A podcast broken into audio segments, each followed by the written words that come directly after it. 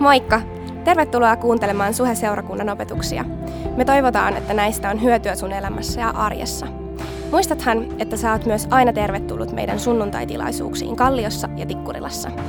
Lisätietoa Suhesta ja Suhen sunnuntaista löydät osoitteesta www.suhe.net. Nauti opetuksesta!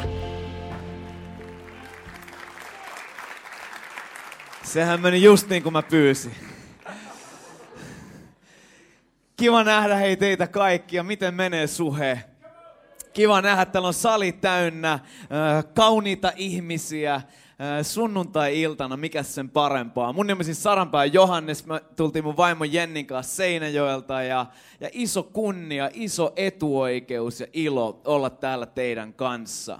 Ennen kuin mä menen yhtään eteenpäin, mä haluan sanoa sen, sen mitä, mitä me koetaan homissa. Me koetaan, että, että suhe on ollut yksi niitä, seura, niitä ehkä harvojakin seurakuntia, kun me perustettiin seurakunta ja, ja mylly oli päällä niin sanotusti, niin ketkä tuki meitä. Ja teidän pastorit oli semmoisia tyyppejä, jotka rohkas meitä, oli meidän tukena. Ja mä voin rehellisesti sanoa, että me ei olta seurakuntana, mä en varmaan ihmisenäkään olisi täällä tänään, jos teidän pastorit ei olisi ollut sitä, mitä ne on. Joten arvostus ja kunnia on suuria. Mua siunaa hirveästi se, aina kun mä juttelen suhelaisten kanssa, kaikki on älyttömän liekeissä omista pastoreistaan. Ja, ja mä näen sen, että, että te tiedätte, kuinka etuoikeutettuja te olette, että te saatte kuulua tällaiseen yhteisöön. Ja mitä mä oon saanut tutustua Markukseen, mä tiedän, että siinä on mies, jota kannattaa seurata. Markus sanoi, että älkää mua seuratko, seuratkaa Jeesusta. Mutta tämä mies on, on edes, edestäpäin, hän näyttää lampaalta ja takapäin paimenelta. Hän seuraa Jeesusta, mutta hän on takapäin paimen. Voidaanko antaa oikein isot kiitollisuuden aplodit Markukselle ja koko pastoritiimille. Te olette siunattuja. Suuri osa suomalaisista vaan haaveilee tällaisesta yhteisöstä. Mutta se on hienoa, että te tiedätte sen. Niin kuin, niin kuin oli puhe, mä oon ehkä puhuja vieras, mutta musta ei tunnu puhuja vieraalta. Musta tuntuu siltä, että mä oon tullut kotiin. Saanko mä saarnata teille niin kuin mä olisin kotona? Sopiiko se? Mä jollekin voin olla ehkä se kaukainen serkku. Tiedätkö sen kaukaisen serku, joka, joka tulee sun häihin, ketä sä et ole ikinä ennen nähnyt. Ja sun häissä sä katsot, että kuka toi on. Ja sun vanhemmat sanoo, että se on muuten sun serkku. Mä voin olla toi sulle, mutta mä oon mieluummin se perheen jäsen, joka on omien joukossa tänään. Jos se sopii, niin, niin tehdään sellainen sopimus. Ja äh, kun mä saarnaan mun kotiseurakunnassa Homeissa, niin on kaksi asiaa, mitä mä odotan mun kuulijoilta kaksi asiaa. Ensimmäinen on se, että he elää mukana. Mä huomaan, Jyri, mä tiedän, että sä oot tässä samankaltainen. Mä ja Jyri, me valitaan meidän ystävät lähes yksinomaan sen perusteella, että kuka nauraa meidän vitseille eniten. Se on meidän uusi paras ystävä. Ja, ja sun, on, sun on hyvä nauraa mun vitseille, koska silloin mä tiedän, että tämä näköjään uppoo teihin ja se tekee myös saarnasta lyhyemmän. Ja, ja eräs pastori kuuli appiukoltaan kulla-arvoisen neuvon, jonka mä haluan jakaa teille tänään. Onko täällä miehiä, eh, että sun avio, eh, sun vaimo kokkaa sulle? Nostappa käsi, jos täällä on miehiä, että sun vaimo kokkaa sulle. Kolme! Mitä täällä tapahtuu? Vaimot! Mun pitää muuttaa mun saarnaa just nyt sananlaskut ei vaan. Mutta, mutta onko täällä, sä joka nosti äsken käden, kuinka monen sä sanoit, sun vaimo on myös hyvä kokkaamaan? Samat kädet on ylhäällä. Jonkun vaimo nosti oman miehensä kättä siellä takana. That's the spirit, sanon mä. Mutta tämä appiukka sanoi tälle pastorille, että muista aina kun sä syöt sun vaimon kokkauksia, muista äänellä kun sä syöt. Mm, mm, aivan mieletöntä. Vaikkei se oliskaan, sano uskossa se. Ja se sanoi, että tämä tekee susta paremman kokin. Eikö tämä tekee sun vaimosta anteeksi paremman kokea, se kokkaa sulle useammin. Ja se on sama itse saarnauksen kanssa. Se, että sä elät tänään mukana, Pietu huusi mulle tänään, preach it white boy. Se on oikeastaan ainoita, joka voi sitä huutaa. Mutta sä voit huutaa mitä tahansa, elää tässä mukana, sä voit nauraa, sä voit taputtaa käsiä yhteen, sä voit elää tässä mukana. Sopiiko se suhe? Come on, loistavaa. Hei, Jos sulla on sun raamattu mukana, ota Luukkaan evankeliumi luvusta seitsemän. Luku seitsemän, jakeet 36-48. Kuinka monella on raamattu tänään mukana? Näytä vähän. Ai ai ai, siellä löytyy monella. Jyri, mä en hyväksy tuota puhelinversiota. Se ei ole oikein, jos siinä ei ole sivuja, sanon mä. Kannattaa tuoda raamattu mukaan seurakuntaan. On nimittäin tutkittu, että kuuntele, tämä 98 ja muistaakseni puoli prosenttia niistä, jotka tuo raamatun mukaan, on tutkittu, että he pelastuu. Tämä on fakta. Mä en tiedä, kuka tämän tutkimuksen on tehnyt, mutta se voi olla, että se ei olekaan fakta. Mutta Luukas 7 ja 36, täällä on mieletön story, missä on Jeesus, fariseus ja syntinen nainen. Kuuntele, mitä täällä sanotaan. Eräs fariseus pyysi Jeesusta syömään kanssaan ja hän meni fariseuksen kotiin ja asettui aterioimaan. Siinä kaupungissa oli nainen, joka eli syntisesti. Voidaanko sanoa kaikki syntisesti? Kaunista. Kun hän sai tietää, että Jeesus oli aterioimassa fariseuksen talossa, hän toi mukanaan alapasteripullon, joka oli täynnä tuoksuöljyä. Hän asettui itkien Jeesuksen taakse jalkopäähän ja alkoi kyynelillään kastella hänen jalkojaan. Sitten hän kuivasi ne hiuksillaan, suuteli niitä ja voiteli ne tuoksuöljyllä. Mutta kun fariseus, joka oli kutsunut Jeesuksen, näki sen, hän ajatteli, jos tämä mies olisi profeetta, hän tietäisi mikä ja millainen on tuo nainen, joka häneen koskee, että, hän, että nainen on syntinen, tyi. Silloin Jeesus sanoi hänelle, Simon, minulla on sinulle jotakin sanottavaa. Hän vastasi, sano opettaja. Eräällä rahalainalla oli kaksi velallista. Toinen oli velkaa äh, 500 denaaria, toinen 50 kun heillä ei ollut millä maksaa, hän antoi molemmille velan anteeksi. Simon, kerro mulle, kumpi heistä siis rakastaa häntä enemmän? Simon vastasi, luulisi, että se, jolle hän antoi enemmän anteeksi. Jeesus sanoi hänelle, oikein sinä ratkaisit. Naiseen päin kääntyen hän sanoi Simonille, näetkö tämän naisen? Kun tulin kotiisi, sinä et antanut vettä jaloilleni, mutta tämä kasteli minun jalkani kyynelillään ja kuivasi ne hiuksillaan. Sinä et antanut minulle suudelmaa, mutta tämä ei ole lakannut suutelemasta jalkojani siitä asti, kun tulin sisään. Sinä et voidellut päätäni öljyllä, niin kuin nämä kaikki oli tapana tehdä vieraalle. Mutta tämä voiteli jalkani tuoksu öljyllä. Sen tähden sanon sinulle, kuuntele tämä. Hänen paljot syntinsä on annettu anteeksi, ja sen vuoksi hän rakasti paljon. Mutta se, jolle annetaan vähän anteeksi, rakastaa vähän. Sitten hän sanoi naiselle, sinun syntisi ovat anteeksi annetut. Mun otsikko tänään sulle on niinkin omituinen, kun kuka rakastaa häntä eniten? Kuka rakastaa Jumalaa eniten? Mä oon se puhuja vierailija, joka en oo täällä enää ensi viikolla. Siksi mun on helppo heittää tämmöisiä outoja otsikoita, koska Markus joutuu selittämään ne teille ensi viikolla. Mutta eikö se ole mielenkiintoinen kysymys, kuka rakastaa Jumalaa eniten? Miltä näyttää se mies tai nainen, joka rakastaa paljon Jumalaa?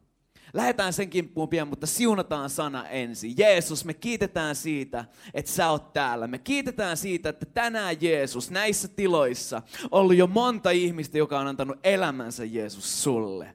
Kiitos siitä, Isä, että sä oot läsnä meidän kanssa, Herra. Mä rukoilen, Isä, että tämä sana Jeesus, tämä voisi äh, vois muuttaa meidän arkea. Tämä voisi näkyä meidän maanantaissa. Mä rukoilen, että tämä rohkaisis meitä, että tämä jopa motivoisi meitä, että me tultaisiin ulos kuorestaan, mutta ennen kaikkea Jeesus mä rukoilen, että tämän sanan jälkeen me lähettäisiin muuttuneina ja suuremman ymmärryksen kanssa siitä, kuinka paljon sä rakastat meitä.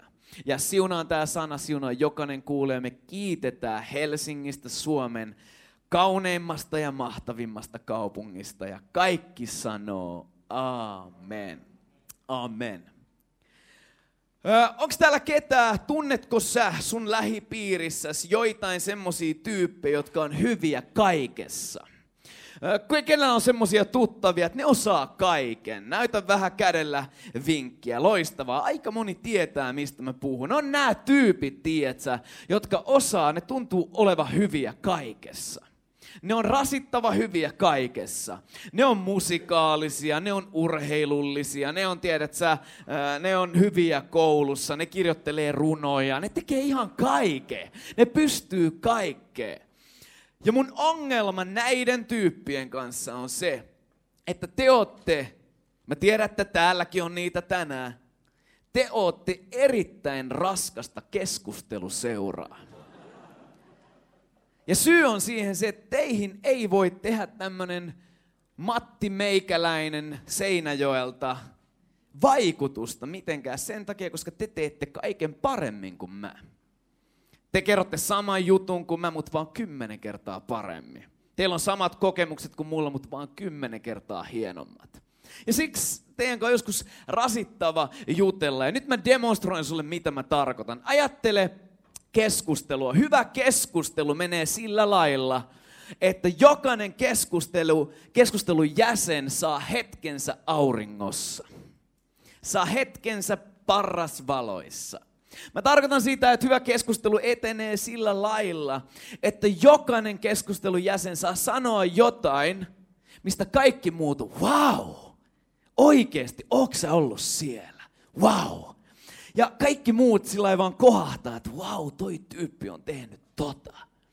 Ja sillä kaikkien pitäisi saada kertoa se oma juttunsa, missä he on ollut tai mitä he on tehnyt ja muut ihastelee sitä. Mutta sitten on tämä yksi tyyppi, johon sä et voi tehdä vaikutusta. Ja mä demonstroin sulle, miten se menee. Kuvittele Jyri menossa kavereidensa kanssa istumaan iltaa ja Jyri tulee kertomaan innoissaan, että veljet, sisaret, oltiin Roomassa.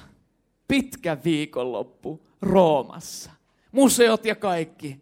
Kierrettiin ne lipakotti. Hashtag.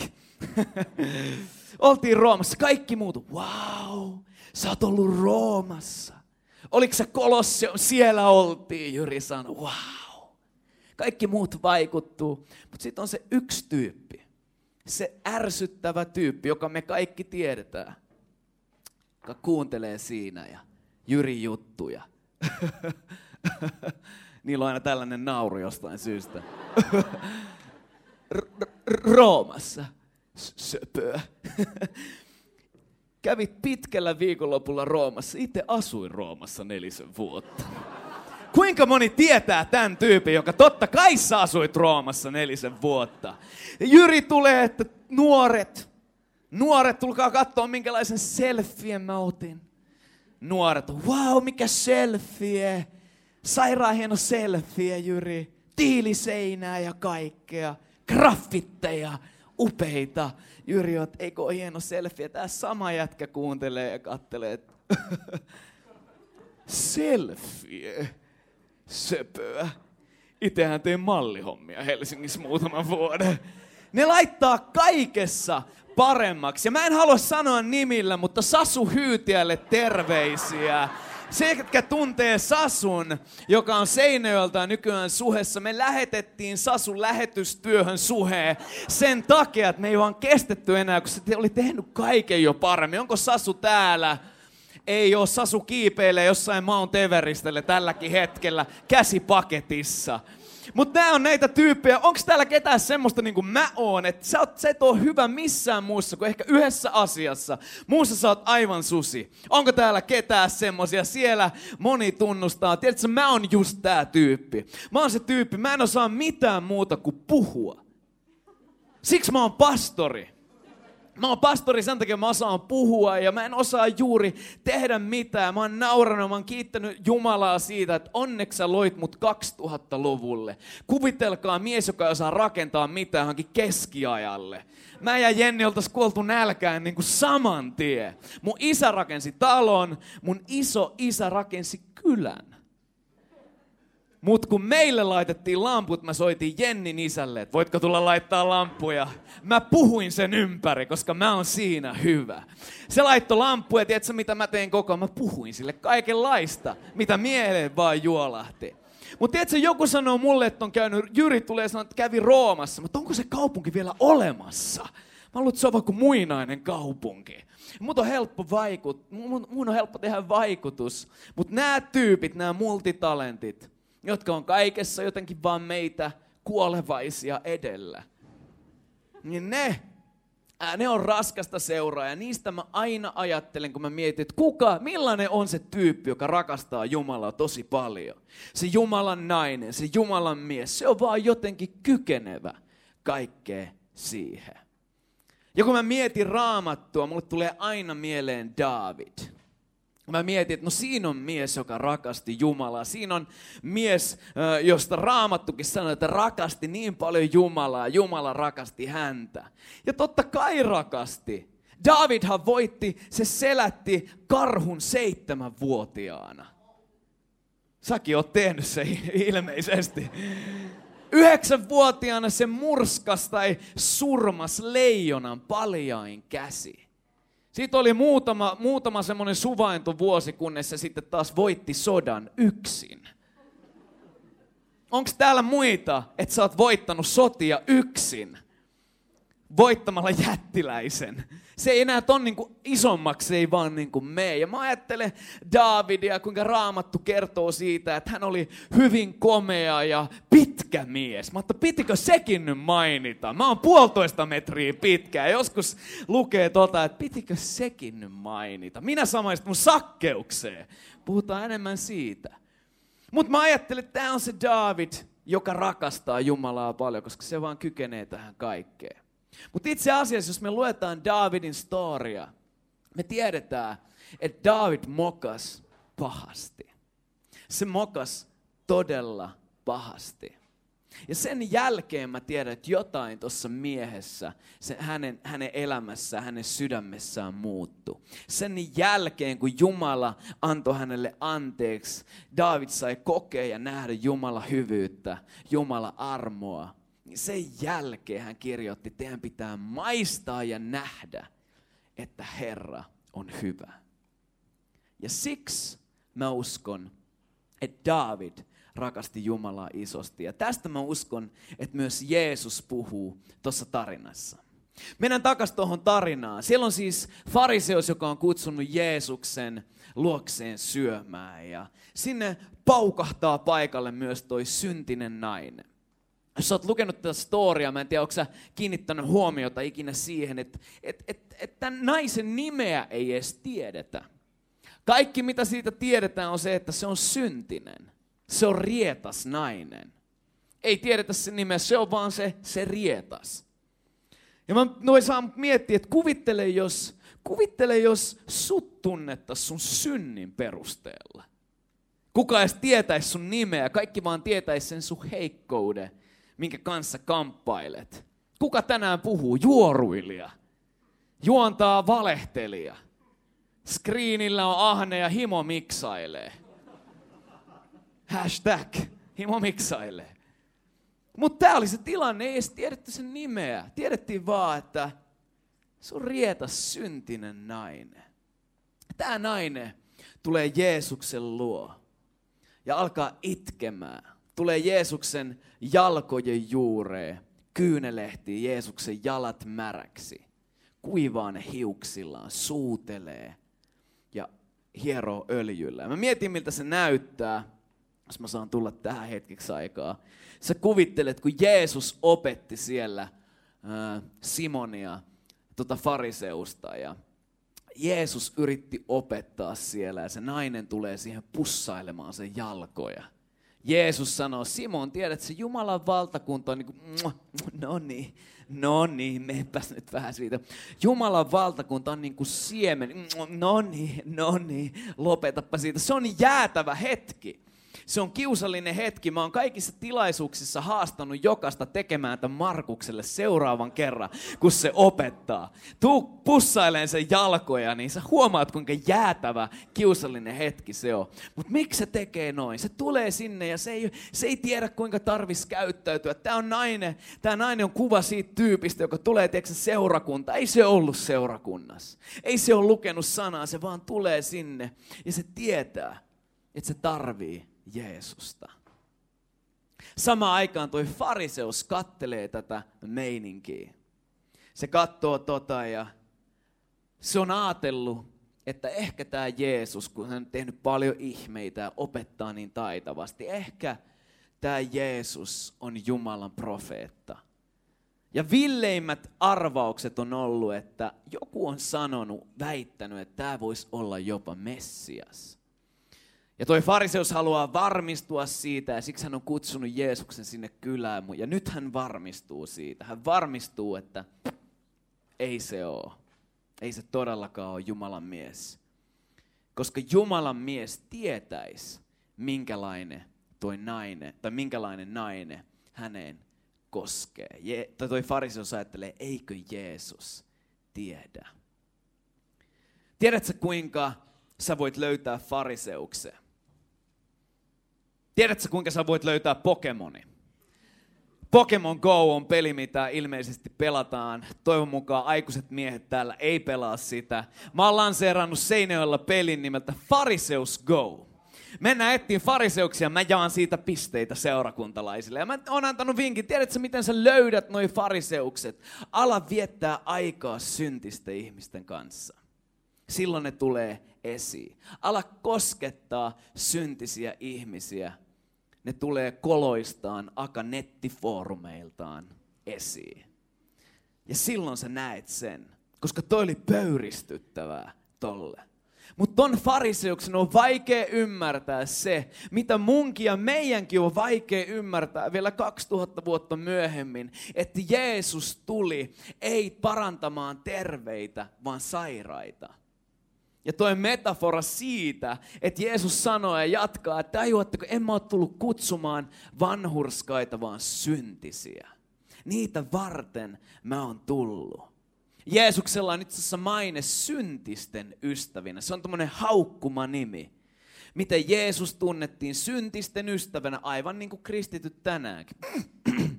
Anteeksi. Mutta Jeesus tunnettiin syntisten ystävänä. Mä muistan, kun tiedätkö, mä sain oikein niin kuin ison ymmärryksen, ilmestyksen oikeastaan siitä, että vitsi, Jeesus on syntisten ystävä. Ja mä muistan, kun mä tajusin toi ja mulle tuli mieleen monia mun ystäviä. Tämä on muuten niille loistava juttu. Tämä on ilo uutinen monelle mun todella syntiselle ystävälle. Kunnes mä koin, että Jumala puhuu, että jii, Jumala sanoo mua aina jiiksi. Siitä mä tunnistan joka kerta, nostaa katseen ylös. Jee. Jee. Tämä on sulle hyvä juttu. Tämä on sulle ilo uutinen. Ja mä ymmärrän, kun mä luen tuota storia, että mä oon ihan samalla paikalla kuin toi nainen. Mä oon ton tarinan nainen. En, en, en mä oo sitä ansainnut millään lailla. Mä vaan tuun Jeesuksen luo koska niin kipeästi mä tarvin Jeesusta. Toi fariseus näki sen, että toi nainen on syntinen. Jeesus näki, mitä toi nainen voi olla hänen kanssaan. Se on hänen tyttärensä. Jos sä oot tänään syntinen, sä oot oikeassa paikassa, omies joukossa täällä tänään. Me kaikki tarvitaan kipeästi Jeesusta. Just niin kuin toi nainen. Ja tämä nainen se on tullut Jeesuksen luo, koska se tiesi, että kyse ei ollut siitä, missä hän menee hänen elämässä, vaan kenen luo hän menee hänen elämässään.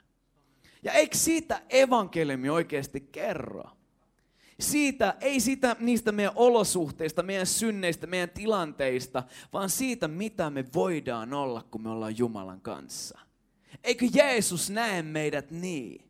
Ei meidän mokia, vaan niitä. Tiedät sä, mitä sä voit olla mun kanssa?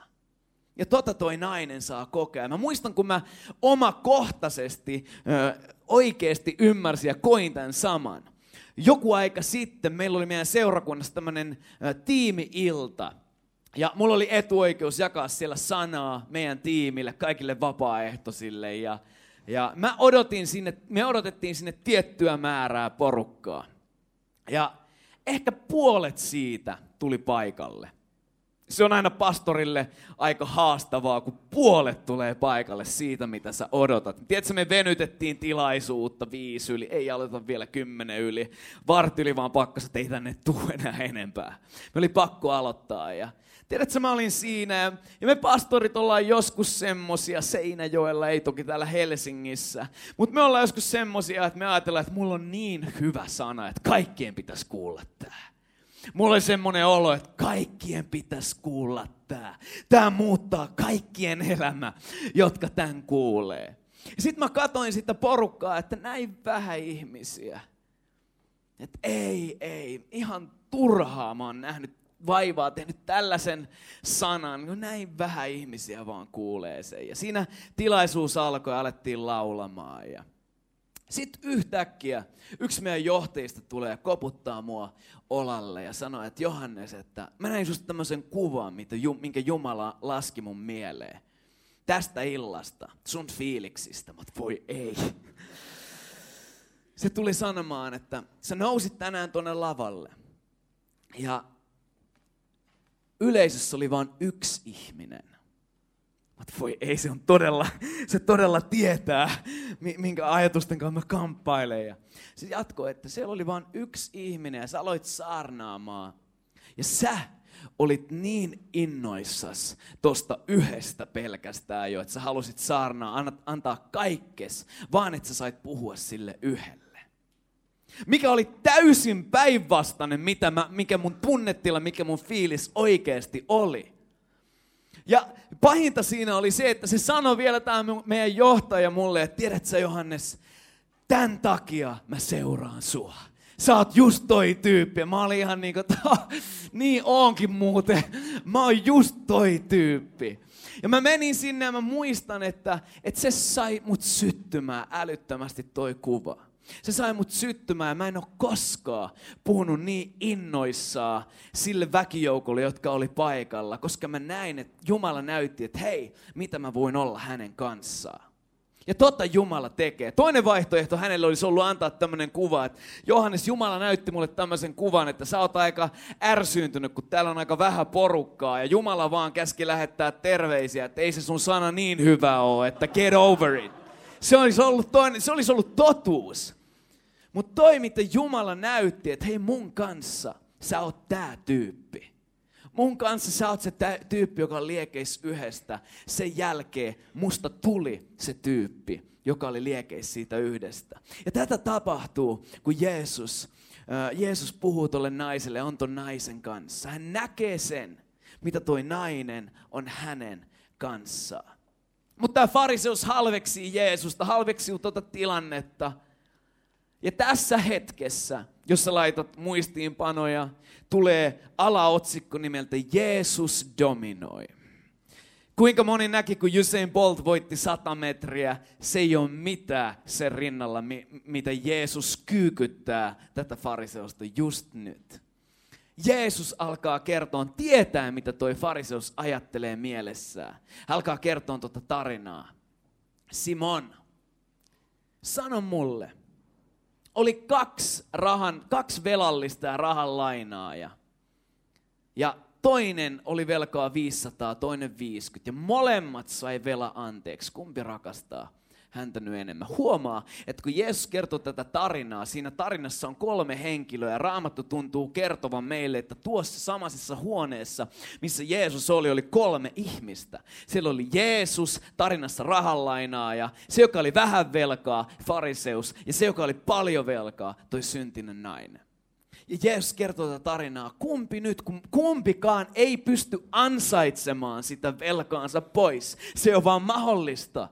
Ja molemmat saa velan anteeksi, kumpi nyt rakastaa häntä enemmän, rahalainaa enemmän. Fariseus sanoi, tämä on helppo. Totta kai se, joka saa enemmän anteeksi. Jeesus sanoo naulan kantaa. Just tota mä haluan sulle sanoa. Jeesus yrittää sanoa jotain. Jeesus haluaa tehdä selväksi jotain.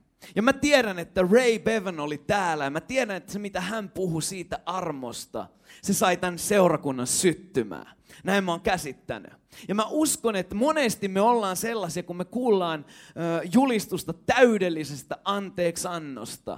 Me ruvetaan pelkäämään, että ihmistä rupeaa hulluttelemaan. Ihmiset villiintyy, ne rupeaa tekemään kaikkea sitä, mitä ei pitäisi. Mutta Jeesus tuntuu sanovan tässä storissa, että hei, jos sä ymmärrät saanees paljon anteeksi, nämä ihmiset tulee takaisin ja rakastaa mua enemmän.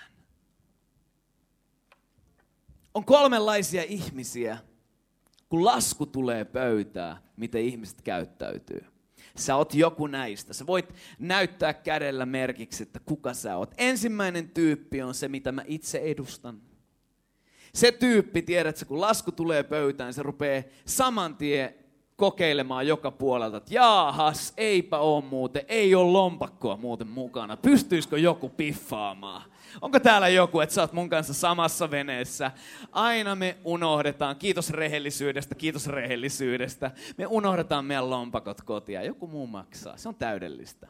Sitten on tämä toinen tyyppi. Tämä tyyppi, joka on hyvin tyypillinen meille suomalaisille. Se on se tyyppi, kun lasku tulee pöytään, se kaivaa povaristaan laskimen.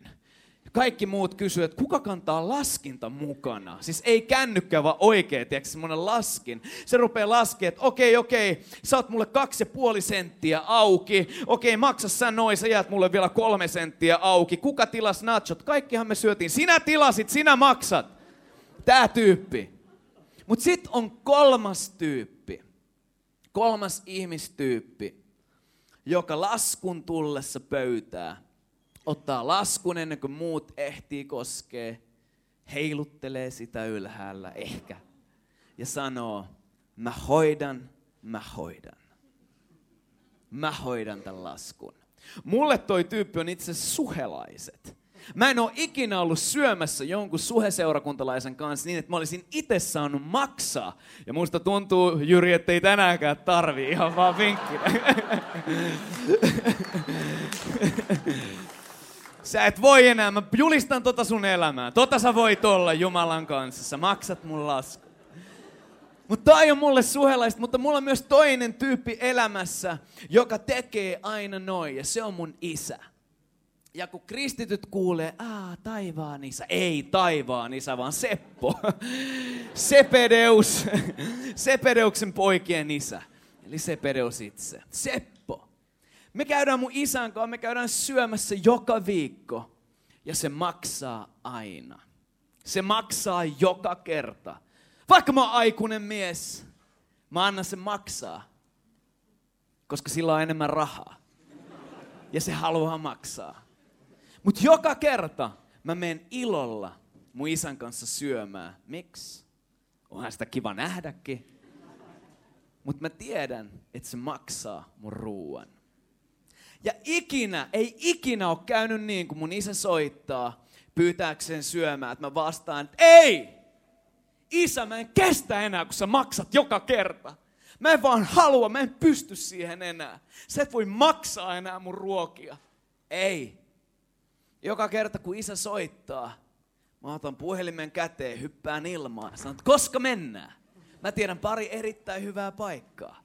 Ne on kalliita, mutta sinullahan on rahaa. Jos isä unohtaa, mä soitan, että se on poikas täällä taas. On rakas poikas. Mennäänkö syömään? Miksi? Koska mä tiedän, se saa mut menee mun isän kanssa, koska mä tiedän, että maksaa lasku. Ja nyt seurakunta on se hetki, kun puhutaan taivaan isästä taivaan isä, Jeesus, sovitti sun kaikki synnit ja makso sun laskun.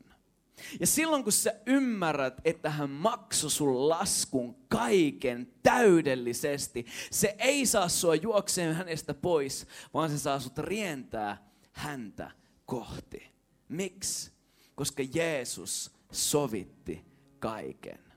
Tämän tarinan pointti ei ole se, että koska Jyri teki 100 000 syntiä ja mä 150 000 tällä viikolla, niin siksi mä rakastan nyt Jumalaa enemmän. Ei tietenkään. Älä huijaa ittees. Me ollaan kaikki ihan yhtä paljon velkaa. Me ollaan kaikki, me tarvitaan kaikki yhtä paljon Jeesusta. Tulit sä ekaa kertaa, olis, olis sun viime yö minkälainen tahansa, viime ilta minkälainen tahansa, niin me kaikki, sä ja mä, me tarvitaan Jeesusta yhtä paljon. Mutta homma juju on siinä, että kuka ajattelee saaneensa anteeksi eniten. Jeesus sanoo, rakastaa häntä eniten. Jos sä uskot, saanees kaiken anteeksi, jos sä uskot, että sovitus on niin vahvana sun elämässä, että se, se yltää niihin synkkiimpiinkin hetkiin, niihin pimeimpiinkin varjoihin sun elämässä. Sä uskot, sä tunnet, sä tiedät, sä oot saanut paljon anteeksi. Ja sen, sen takia Jeesus sanoo, sä rakastat paljon. Jeesus sanoo, että hei, fariseus, Simon, kuuntele mua. Sä rakastat mua niin paljon, kun sä uskot saanees anteeksi. Sä rakastat mua sillä tasolla, kuinka paljon sä uskot saanees anteeksi. Tiedätkö, mä en tänään täällä Mä en nostanut mun käsiä ylistykseen. Mä en laulanut Jeesukselle sen takia, että mä oon syyllinen. Vaan mä lauloin Jeesukselle sen takia, kun mä tiedän, että mun synnit on kannettu. Come on! Mä lauloin sen takia, koska mä tiesin, minkä hinnan Jeesus on mun puolesta maksanut. Mä lauloin, mä nostin mun kädet sen takia, koska mä tiesin, että mä oon paljon rikkonut, mutta vielä enemmän mä oon saanut anteeksi. Mä lauloin sen takia, koska mä tiesin, että Raamattu sanoo, että missä synnit on suuret, sillä armo on ylenpalttinen meitä kohtaa. Se saa mut laulamaan hänelle kerta toisensa jälkeen jos sä tiedät, jos sä tiedostat, jos sä ymmärrät sen, kuinka suuri, kuinka laaja, kuinka syvä, kuinka leveä Jumalan rakkaus on sua kohtaa ja hänen armonsa syvyys sua kohtaa. Se saa sut juoksee Jeesuksen luo.